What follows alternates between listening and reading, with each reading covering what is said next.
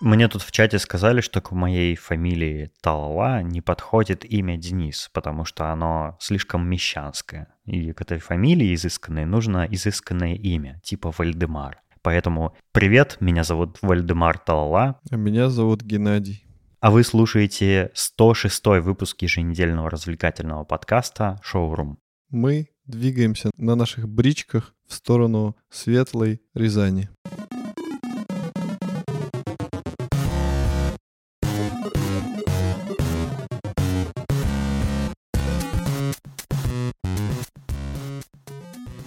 Мы в прошлом выпуске рассказали свои впечатления об игре Death Stranding э, Хидео Кадзимы. Я обязан сделать такой follow-up и рассказать о своих обновленных впечатлениях, потому что я прошел уже игру. После предыдущего выпуска у нас в чате возникла большая дискуссия про эту игру. Мне говорили, что я заблуждаюсь, что она не такая, как э, мне показалось. И мне посоветовали проходить ее, игнорируя все сайт-квесты. Что я и сделал. И действительно это изменило кардинально мои ощущения от игры. И я считаю ее теперь одной из самых крутых игр, в которые я когда-либо играл. Почему это произошло? Потому что сайт-квестов там очень много, а я, когда, ну, вот в первый раз начал играть, я хотел как бы получить максимум ощущений от э, игрового мира, от его, ну, как бы идей, от э, разных, даже самых мелких сюжетов, поэтому я проходил все сайт-квесты, которые мне только попадались, а их там так много, что геймплей, ну, затянулся, и сайт-квесты там, честно сказать, действительно довольно однообразные. Ты что-то берешь, куда-то несешь, видишь голограмму персонажа, которому ты это принес, и так типа сотни раз нужно сделать. А когда я стал игнорировать их, проходить только сюжетные квесты, там начался экшен, там просто огромными тоннами пошли кат-сцены. Там рассказали историю всех ключевых персонажей и действительно э, показали все разнообразие этой игры. Там действительно очень много игровых механик. Там э, все довольно логично объясняется. То есть, как мы с тобой обсуждали, вот когда мы смотрели трейлеры, ни хрена не было понятно. Э, какой-то бред, абсурд, какие-то выдумки, какие-то дети в капсулах. На самом деле, если ты пройдешь игру, вот хотя бы бы сюжетную линию, то вообще на все вопросы в игре даются ответы, и все становится супер четким, логичным, по полочкам, без сюжетных сценарных дыр. Все объяснено там. Но при этом, кстати, нужно читать там внутри игровые письма и всякие интервью, э, которые в текстовом виде приходят, но там их не так уж много. Э, в общем, я игру прошел за примерно 37 часов, включая просмотр касцен, включая чтение всех текстов игры, но игнорируя все вообще абсолютно сайт-квесты. Я ни одни не выполнял. Эм, и благо в игре есть автоплей, то есть когда ты проходишь игру, ты можешь потом еще играть, выполняя все сайт-квесты. И участвуя в странном таком гибридном мультиплеере. То есть как бы игра по сути синглплеерная, но туда вживлены интересные мультиплеерные механики. Ты не можешь там встретить других игроков вообще никаким образом, но ты можешь увидеть в игре, в игровом мире последствия игры этих игроков. То есть там есть крафтинг, э, не крафтинг точнее, а там можно возводить постройки, можно создавать оружие, можно собирать ресурсы, э, транспорт можно создавать. И то, что создают другие игроки, они могут оставить в игровом мире, чтобы этим воспользовался ты. А еще они там могут оставлять знаки, ну, во всяких разных местах, предупреждая тебя, например, об опасности или указывая, как лучше пройти э, какие-то трудные места, э, прям знаками такими типа дорожными. И ты этим знаком можешь ставить лайки, а тот игрок, который их поставил, он получает эти лайки, и за счет этого у него повышается уровень персонажа. И это довольно прикольный гибридный такой мультиплеер, э, потому что он тебя обезопашивает от вреда, который другие игроки могут нанести. Например, в мультиплеер GTA практически невозможно играть, потому что там постоянно находятся какие-то гриферы, которые ну, начинают тебя убивать бесконечно, и ты просто ну, вынужден менять сессию игровую и избегать от них. Это, это чудовищно. То есть GTA 5 мультиплеером испортил, ну, ее мультиплеер очень испортился. А здесь игроки отсутствуют, но при этом присутствует то, что они делают. И это очень круто. Я не люблю мультиплеерные игры и обожаю синглплеерные. Но такой мультиплеер мне очень понравился. И в этой игре очень много всяких звезд, эм, предоставили свои лица для 3D-сканирования, и как бы некоторые персонажи, например, там есть персонаж, Э, с лицом Николаса Виндинга Рёфна. Это такой режиссер клевый. Или там Гильермо Дель Торо, или Лия Сиду, или э, Конан О'Брайен там есть в качестве пасхалки. В общем, там очень много всяких прикольных персонажей, и когда ты смотришь с ними кат-сцены, которых, мне кажется, в сумме наберется больше, чем на 10 часов. То есть такой огромный 10-часовой фильм, охренеть. А, ты когда смотришь эти все кат-сцены, ощущение кинематографичности за счет того, что там настоящие звезды, типа, снялись, оно настолько большое, что, ну, это просто фантастика. И графика там красивая. Игра сделана на движке Horizon Zero Dawn, и из-за апдейта с э, фоторежимом я понял это, потому что э, он там реализован точно так же, как в Horizon. И я такой, а, вот какой движок. В общем, игра чудесная. Я вообще кардинально сменил свои, э, свое мнение о ней. я всем советую ее пройти, потому что там очень много крутейших историй. Например, история Хартмана, она настолько трогательная, я просто влюбился в этого персонажа. Она вызывает много эмоций. Ненависть, э, сожаление, любовь, там вся, всякие разные есть сюжетные ветки, которые вызывают те разные эмоции. И в какой-то момент случилось в моей, впервые в моей жизни то, что я заплакал от компьютерной игры. Это, ну, такого не бывало еще. Это очень сильная с эмоциональной точки зрения игра. В общем, я крайне настоятельно советую всем, кто еще не поиграл Death Stranding, пройти эту игру. Я желаю всем мужчинам пройти ее. Аллах Акбар. Это какой-то новый уровень кинематографичности, геймплейности, новый вид мультиплеера, и вообще она просто крутейшая. Офигенная игруха. Спасибо слушателям, которые меня переубедили, и из-за которых я дал второй шанс этой игре. Потому что если бы я продолжал играть так же, как начал, то, наверное, я бы вскоре забросил. И это было бы огромной ошибкой. Кстати, я, как некоторые могут знать, имею привычку, когда я играю в какие-нибудь игры, я делаю скриншоты постоянно. И я сделал новый пост со скриншотами из Death Stranding, но должен предупредить, там проспойлерено вообще все, что только можно. Если вы боитесь спойлеров, если вы еще планируете поиграть в эту игру, то не читайте этот пост, не смотрите скриншоты. А если уже, например, прошли, то прошу пожаловать. Э, ссылка указана в шоу-нотах к этой теме. Я не буду читать. А Валерон еще не пришел. Я мало играю в данное время моей жизни. Но мне очень нравится. Ну ничего, я очень рад за тебя, потому что тебе еще предстоит узнать столько. Ты еще на четвертой, кажется, главе из 14. И, блин, я прям завидую. Я бы хотел все это заново испытать.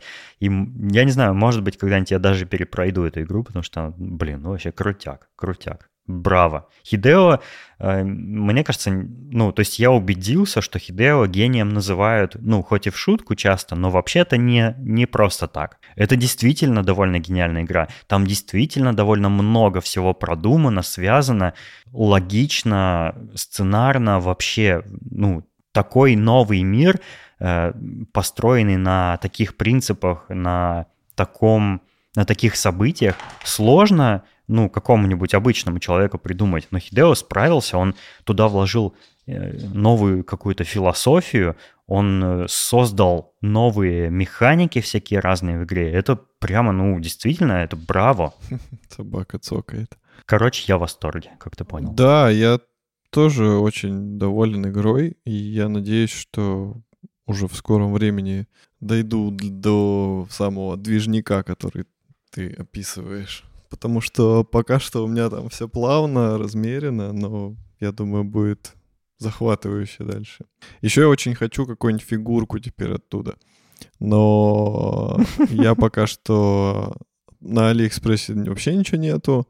Э, я думаю, что должны быть какие-то уже такие, знаешь, серьезные магазины, которые продают фигурки уже за несколько десятков тысяч. За серьезные да, деньги. Да, да. Да-да. Ну, Ну, я уверен, такое где-нибудь уже есть, но я бы не стал покупать. а я бы хотел вот эту фигурку Нормана Ридуса, которую я тебе скидывал в натуральную величину.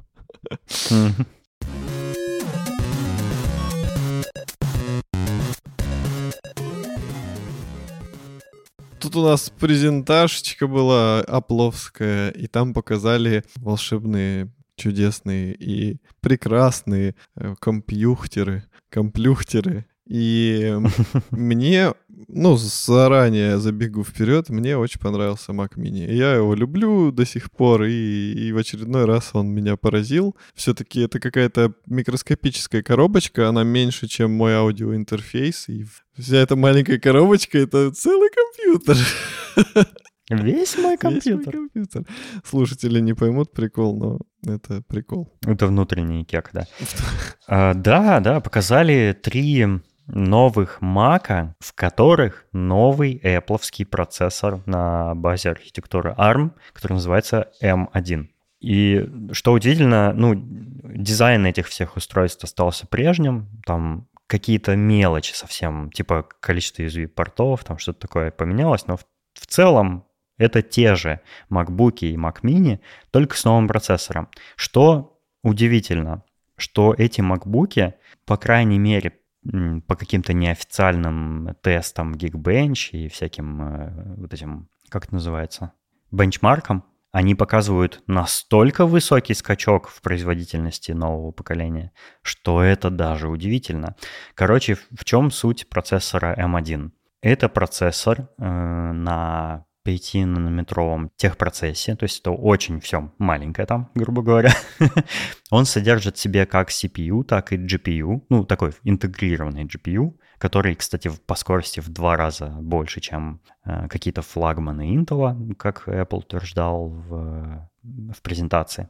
Короче, по, по эффективности, по производительности, по энергопотреблению этот процессор M1 Apple, он превосходит всех конкурентов. Э, Например, вот я, чтобы не быть голословным, я в шоу-ноты прикреплю ссылку, в которой можно посмотреть замеры в Geekbench, в котором видно, что, например, новый MacBook Air на процессоре M1 довольно значительно опережает MacBook Pro 2019 года на самом мощном процессоре. По-моему, это очень круто. То есть это же Air, это такой компьютер для домохозяек. Но теперь он мощнее, чем э, прошка 2019 года. Разве это не вау? Вау. По-моему, это очень круто. Короче, ну, кажется, что всю эту телегу дурацкую с переходом на новую архитектуру Apple, ну, логично, не зря задумал. А, То есть это довольно сложный процесс, в котором задействованы разработчики программ сторонние, в котором нужно, ну, прилагать много усилий, там, пользователей переучать, там, ну, всякое разное, да? То есть это очень долгосрочный, сложный процесс, переход на новую архитектуру процессоров. Но, видимо, оно того стоит. И на этих, э, ну, мы уже как-то, по-моему, говорили в каком-то спешле про предыдущие какие-то презентации Apple, что, ну, вот когда этот процессор анонсировали только, э, что, ну, в чем его суть? Например, он, так как, ну, сделан на армии, как и процессоры айфонов, например, то на нем можно будет запускать iOS-приложение, что довольно круто, потому что, ну, некоторых программ э, под Mac не бывает, которые бывают на iOS, а теперь можно будет их просто на Mac запустить. Короче, прикольно, Похоже, что ну, нужно дождаться каких-то подробных обзоров, когда уже у обзорщиков все эти новые MacBook появятся. Мы увидим там в разных э, таких жизненных приложениях, а не в дурацких бенчмарках замеры какие-то, и уже будет о чем конкретнее поговорить. Но вообще кажется, что прикольная движуха, и э, ну я уже прям захотел какой-нибудь MacBook на этом процессоре. Правда, ни один, похоже, я пока что не куплю. Я присматриваюсь к MacBook Air, потому что он тонкий, прикольный, но не MacBook Pro точно, потому что я не переношу тачбар, и пока в прошках будут тачбары, я ни один не возьму. Вот так. Ну, а мини мне как бы не нужен. Вот для твоей музыкальной студии он очень подошел бы. У тебя есть большой монитор, ты бы подключил его там и работал в лоджике. Да, именно этим я бы и занялся. Здесь есть Apple M1 чип, но один из них стоит 700 баксов, другой 900, а дальше третий идет уже просто Intel Core i5, и он стоит 1000 баксов. Ну, выбирай за 900, например. Ну, 900. А по- В зависимости, видимо, от конфигурации. Так а почему Intel дороже стоит? Это же типа уже технология прошлого. Ну, потому что процессор дороже. Они, ну, сделали дешевый, мощный процессор. И, кстати, вот этот интеловский, он такой Space Gray темный. А новые серебристые, как обычный, у них серебристый цвет. Они все, и макбуки тоже только серебристые. Клевенький Mac Mini. Он стоит э, самый топовый на M1 с 8-ядерным процессором, с 512 гигабайт SSD. Стоит 94... 95 тысяч рублей, короче. Кстати, кстати, интересная деталь, э, которую я забыл упомянуть. В эти процессоры M1 встроена оперативная память, и ее нельзя конфигурировать. То есть ты можешь выбрать при покупке, и все. Она в виде уже не, не распаяна на печатной плате, она прямо внутри процессора. Из-за этого достигается там какая-то суперскорость взаимодействия с этой оперативкой, но, по-моему, вот бывает на 8 и 16 гигов оперативка, но 32 не бывает. Интересно, что все Mac Mini идут с 8 гигабайтами оперативки. Все три, вот, которые здесь есть. Эх, жаль. Ну, это и не профессиональный компьютер, скажем так. Кстати, вот да, кстати, надо дождаться,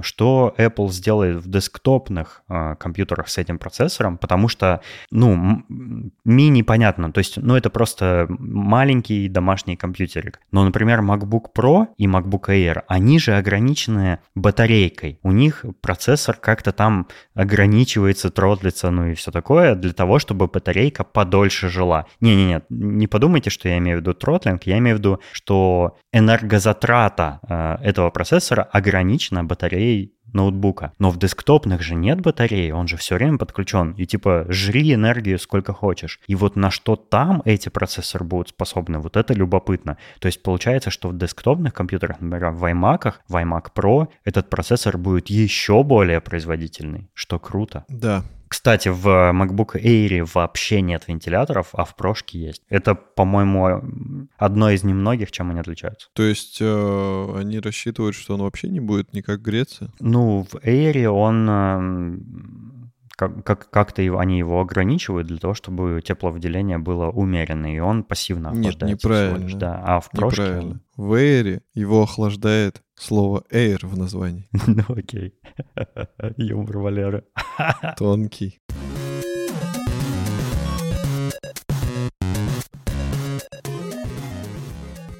А кроме того, что третья уже по счету в этом году, кажется, презентация Apple прошла, наконец-то зарелизилась новая macOS Big Sur. Я себе ее уже установил.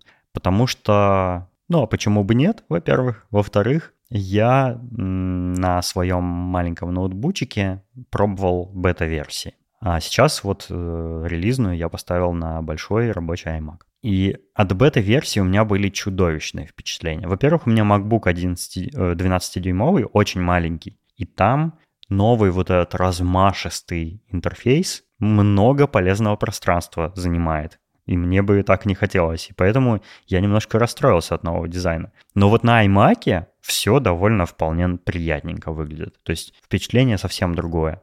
И беты были дико, чудовищно глючными. Там были визуальные глюки, что-то не включалось, что-то не работало, что-то работало с ошибками. Сейчас вот на релизе Big Sur на основном iMac я не замечаю ну, почти никаких багов, которые встретил на ноутбуке. Это удивительно, то есть они действительно почти все пофиксили. Там есть какие-то мелкие штуки странные. Например, когда, ну вот, например, в бете был такой глюк. Когда ты в самый правый верхний угол, прямо в самый правый верхний пиксель кликаешь, то в предыдущем macOS выезжал центр уведомлений. Это было прикольно, что не нужно целиться. Просто типа, мы, ну там, мышкой или тачпадом двинул в самый правый верхний угол, нажал, и ты точно откроешь, ну, эту штуку. Не надо прицеливаться в иконочку. Э, в бете это было сломано. Ты кликал туда, и ничего не происходило. И они это починили. Но почему-то у меня это срабатывает только со второго клика. Я не знаю почему. Ну, вот так вот. Э, хотя в чате вот у нас э, писали, что у кого-то правильно работает с первого клика. Вот. Еще был такой казус, когда только вот в первые часы, скажем, релиза когда люди пытались запускать всякие приложения, они не могли, потому что в новой macOS возникла такая новая фишечка. Операционная система проверяет какую-то специальную цифровую подпись каждого приложения перед запуском, э, сверяет ее с сервером каким-то и ну, либо позволяет, либо не позволяет тебе его запустить. Тут как бы, ну, это не должно, по идее, останавливать от запуска приложений, но дело в том, что в, после релиза в первые часы эти, этот сервер проверки подписей упал, и люди не могли ничего запустить долгое время. Вот, но сейчас все наладилось. А, это, кстати, проверка, говорят, нужна для того, чтобы Apple могла запрещать запуск каких-то приложений Э, на маках, например, Fortnite. Я ее не буду устанавливать, потому что я старый дед, и мне все устраивает в Махаве. Я ее бы не стал ставить, если бы ты меня не уболтал. А я думал, у тебя Lion еще какой-нибудь стоит. Да он бы и стоял, если бы не ты. Короче, мне нравится, как работает Махави на моем MacBook Pro а он у меня 15 -го года, самый топовый, но 15 -го. И, в принципе, он быстрый, классный, и, ну, типа, а зачем? Мне, мне не нужны вот эти все плюшки, которые в Big Sur есть. Я, ну, не считаю их какими-то супер необходимыми. Я уже привык, и мне нравится, когда вот все, как я привык. Ничего нового, не надо ничему учиться, ничего такого. Я просто сижу и кайфую, что у меня все расположено там, где я оставил, все выглядит так, как я привык, и, ну, мне так комфортно, поэтому... Ну, это вполне разумное желание, то есть э, я тебя понимаю. Но буду троллить. Кстати, вот, кстати говоря, ну да, троллить я не перестану, даже забудь об этом. Э, кстати говоря, вот мне на самом деле нравится идея использовать старые вещи. Я не вижу ничего такого, чтобы пользоваться каким-то старым компьютером.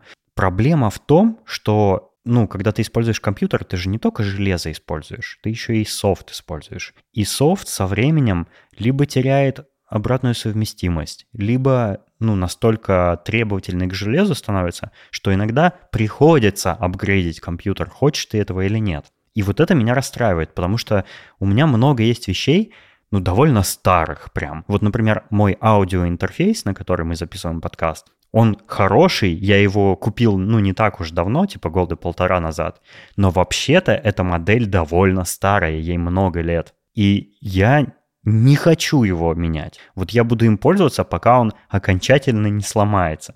Потому что он клевый, он работает. И я бы хотел и компьютеры также использовать. Вот, например, передо мной сейчас стоит iMac. Э, не помню какого года, сейчас скажу. iMac 2017 года. Ему уже три года.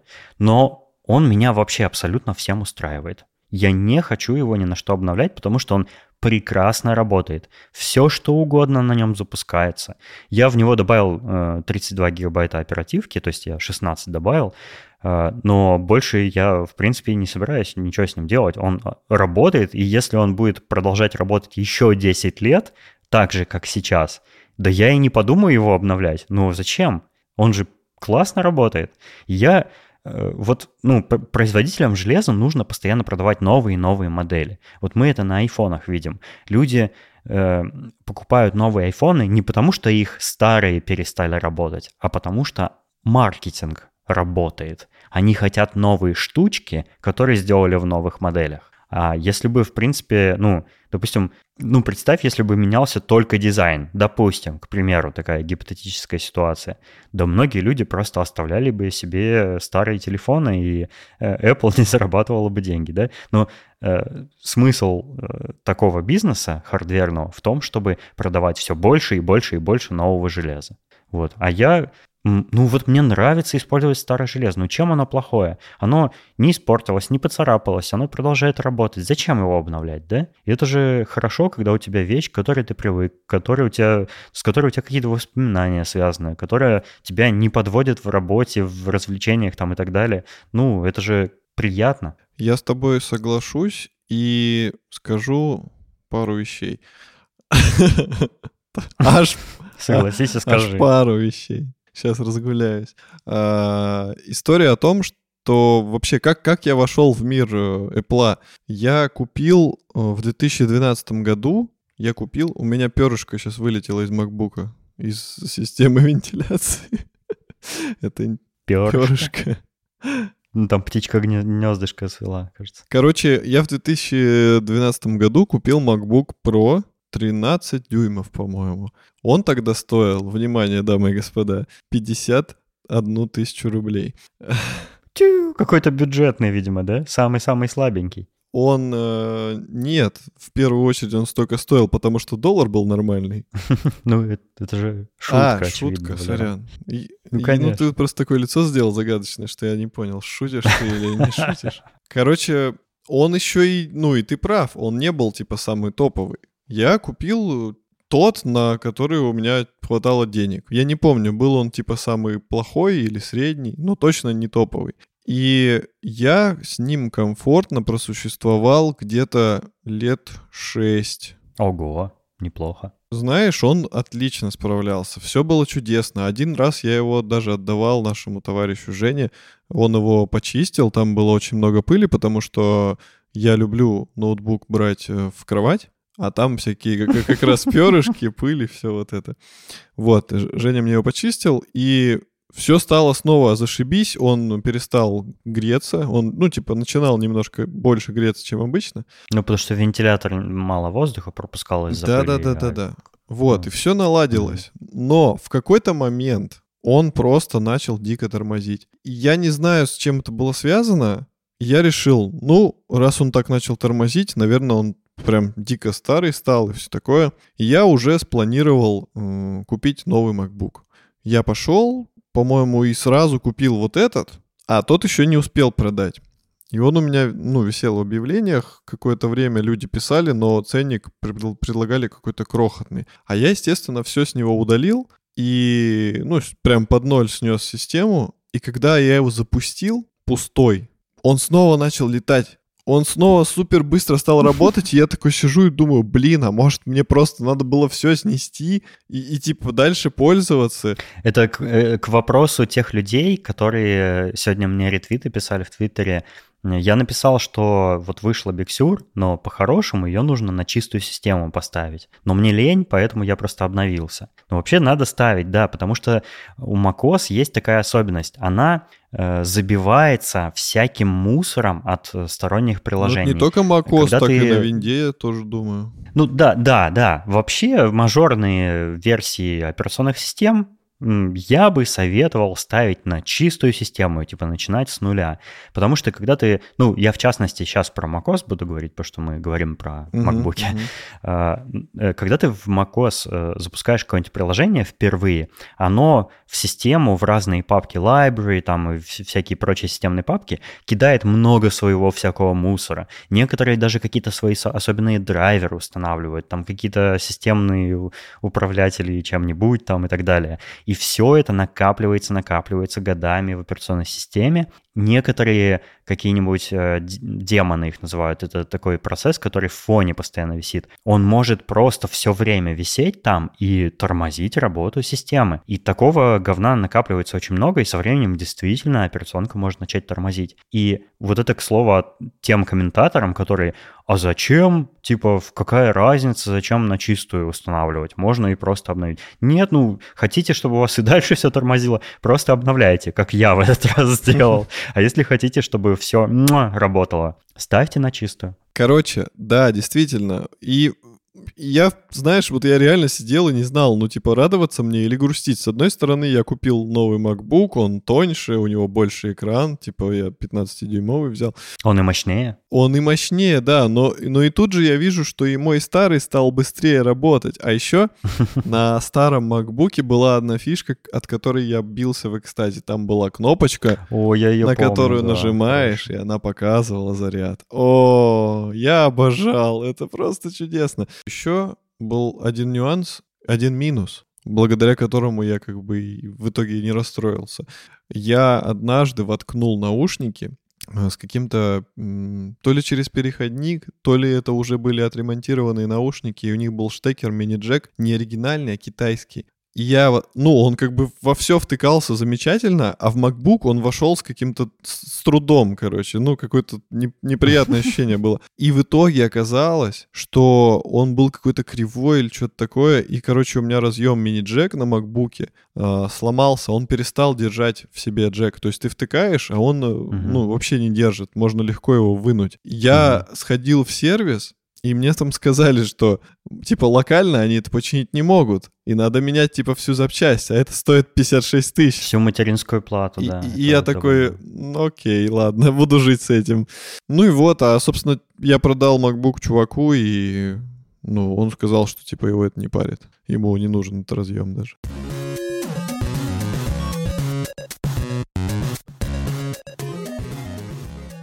Тут э, смешная новость в тему есть.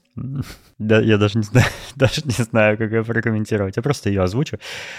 Apple или Android? Эксперт дал наводку, какой смартфон выбрать. Дал наводку. Наводку.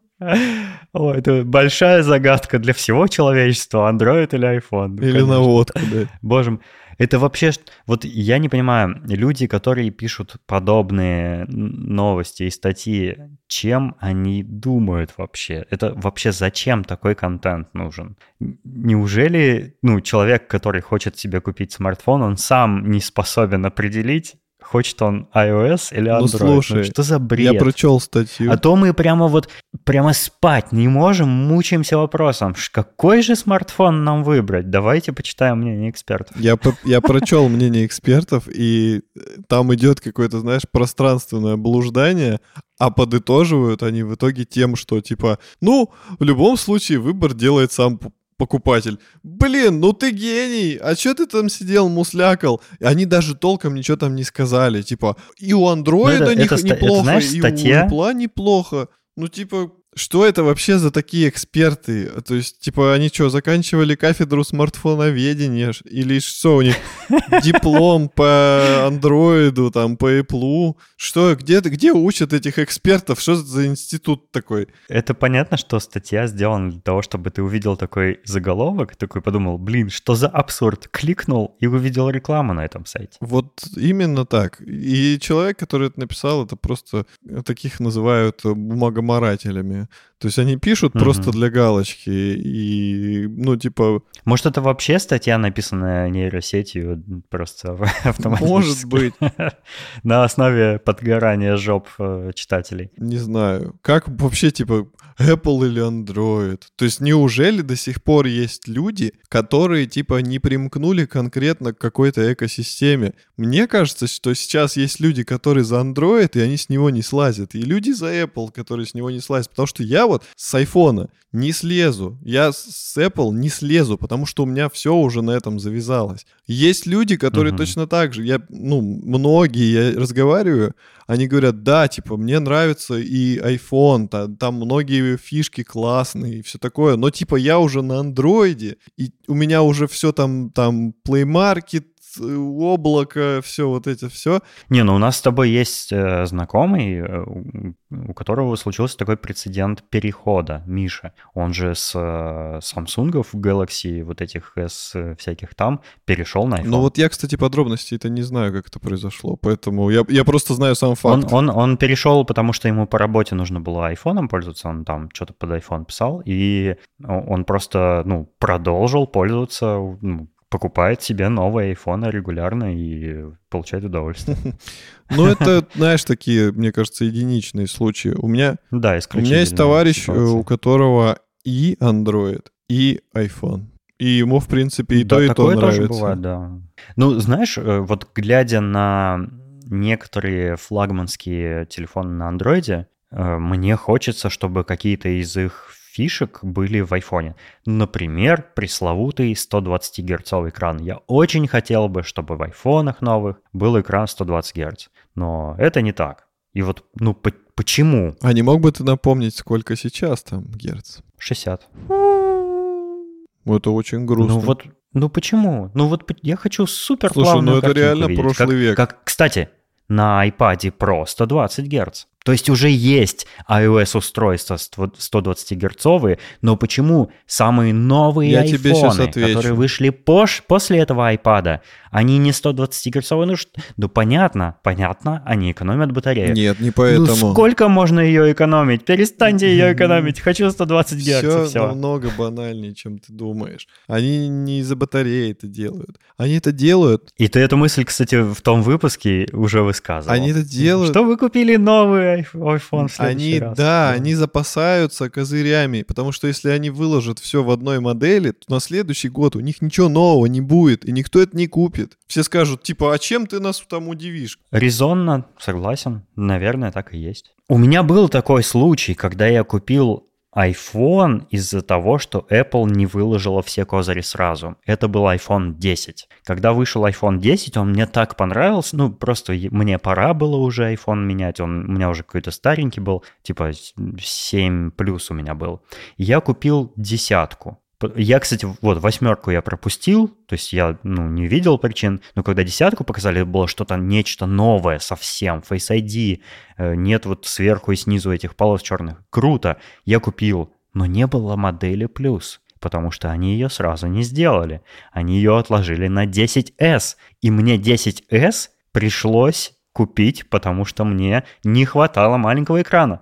И вот они мне продали отложенный на попозже козырь. Вот суки. Мне кажется, что с 12 Pro будет точно такая же история. Будет какая-нибудь плюха. 12S Pro Max. Ну да, вот, короче, в нем будет какой-то козырь, и все расстроятся, что не подождали еще год. Не знаю, у меня такое предчувствие. Потому что этот iPhone, и, собственно, почему я такой вывод сделал, он не сильно отличается от 11 Pro. Вот что я понял. Здесь вот именно акцент все-таки сделан больше на дизайн. Я смотрел сравнительный анализ 12 Pro Max и 11 Pro Max прошлогодний. Короче, фишка в том, что не намного-то и круче эти хваленые камеры, что типа там оптика больше, потому что это Max. Да, оптика больше, потому что этот Max. Но я посмотрел фотографии не сильно круче. Там а, единственный плюс, кое-где ночной режим работает круче в новом айфоне. Но я считаю, что это можно было накрутить и с помощью, по- ну, программно накрутить. То есть не обязательно это заслуга камер. И вообще последнее время, мне кажется, Так ночной режим это и есть накрутка софтверная. ну вот, но а, ну, они же могут говорить, типа, что там у них увеличилась, допустим, диафрагма, там что-нибудь такое.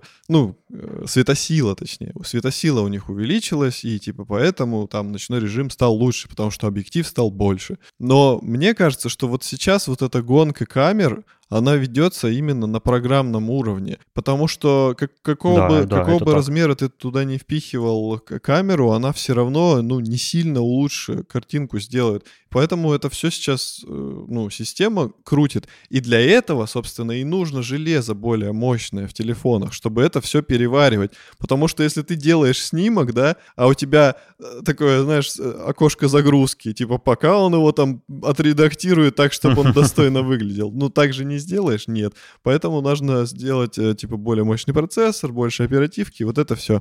Собственно, что я расстроился-то? Я расстроился то, что iPhone Pro 12 не сильно отличается от 11 Pro. А зачем платить больше? За дизайн. Вот, собственно, в этом году мы платим за то, чтобы у нас был новый дизайн айфона. И все. Ну он же приятный, Он согласись. приятный, Приятное Это я к теме того, возвращаюсь, что ты говорил, типа, что мы бы платили просто за дизайн. Типа, ну, ты говорил, что если бы мы могли пользоваться... Поймал меня на, мо- на моем же высказывании. да, да, да. А вот мы и платим за дизайн, потому что нам надоели скругленные грани, мы хотим снова прямые. И мы бежим, э, вот вам 120, 140, там, 109 тысяч. Пожалуйста, дайте нам вот этот квадратненький телефон, который можно поставить на стол. Вау! Я не зря заплатил 140 тысяч, чтобы поставить iPhone на стол. Прошлый-то так Ну, не это, умел. ну, ты- перестань, перестань тут наши религиозные чувства обижать. Хватит. Посадят тебя. Не, на самом деле мне очень нравится новый iPhone, я очень его хочу. Я, скорее всего, его куплю, если мне позволят финансы. Но, знаешь, вот холодок такой есть страха, что я куплю, а на следующий год выйдет на- по-настоящему А на следующий- нормальный iPhone. Ты купишь, и на следующий день твой старый iPhone заработает быстрее. Просто пыль выдуешь из него. Да, да, да, да, да.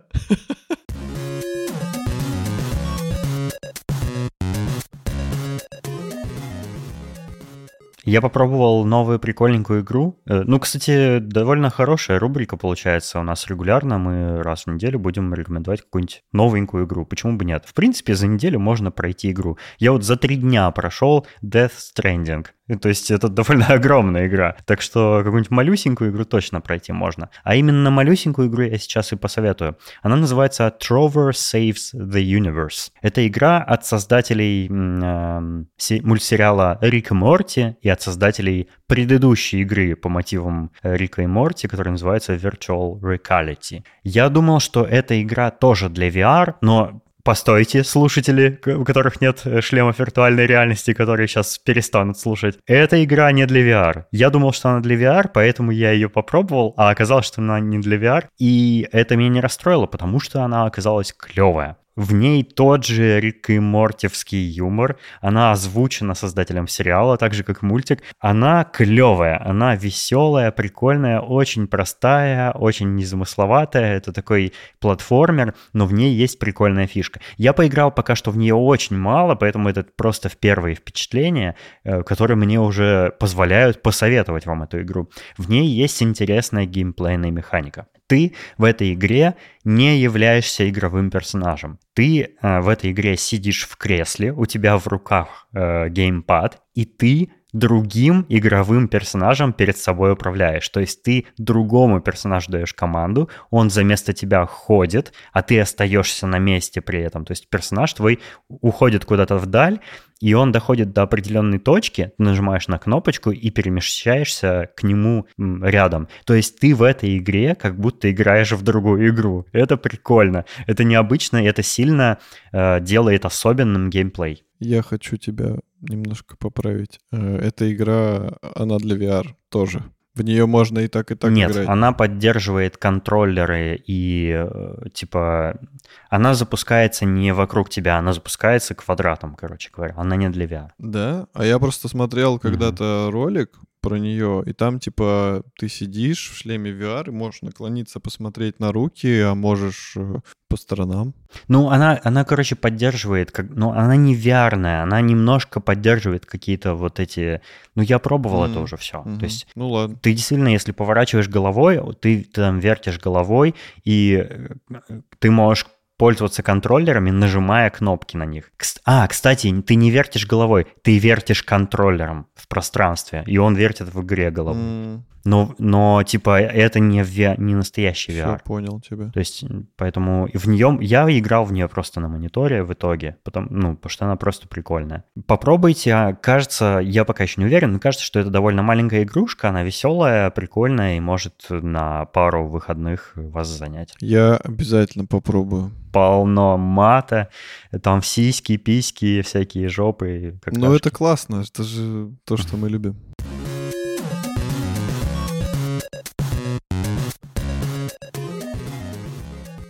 И по традиции в этом выпуске мы бы хотели поблагодарить наших замечательных, дорогих слушателей. Вот они, слева направо. Александр Младинов, Марат Сайтаков, Петр Филимонов, Аида Садыкова, Александр Бизиков, Салават Абдулин, Александр Скурихин, Сергей МакГриб и Искандер Губайдулин. А также заходите в наш, э, как говорит Валерон, уютненький чат в Телеграме, собака шоурум подкаст. Мы там любим пообщаться со слушателями. Иногда, видите, как в этом случае общение приводит к чему-то прекрасному. Да, прям может к отношениям даже привести, если вы захотите. Денис свободен. Главное вовремя прислать свои нюцы. Да, это как входной билет в мир наслаждения. Спасибо, что были с нами. Это был 106 выпуск, а а это были мы, Дэн. Специально для спасибо Ева Ру и Валера. Блин, не в- том порядке. Кстати, еще мы указываем в шоу-нотах наши соцсеточки. Я свой твиттер, а Валера свой инстаграм. Поэтому, если хотите за нами наблюдать, подписывайтесь на них тоже. Эй, нимфеточки, пишите нам в соцсеточки. Всего вам доброго. Пока. Thank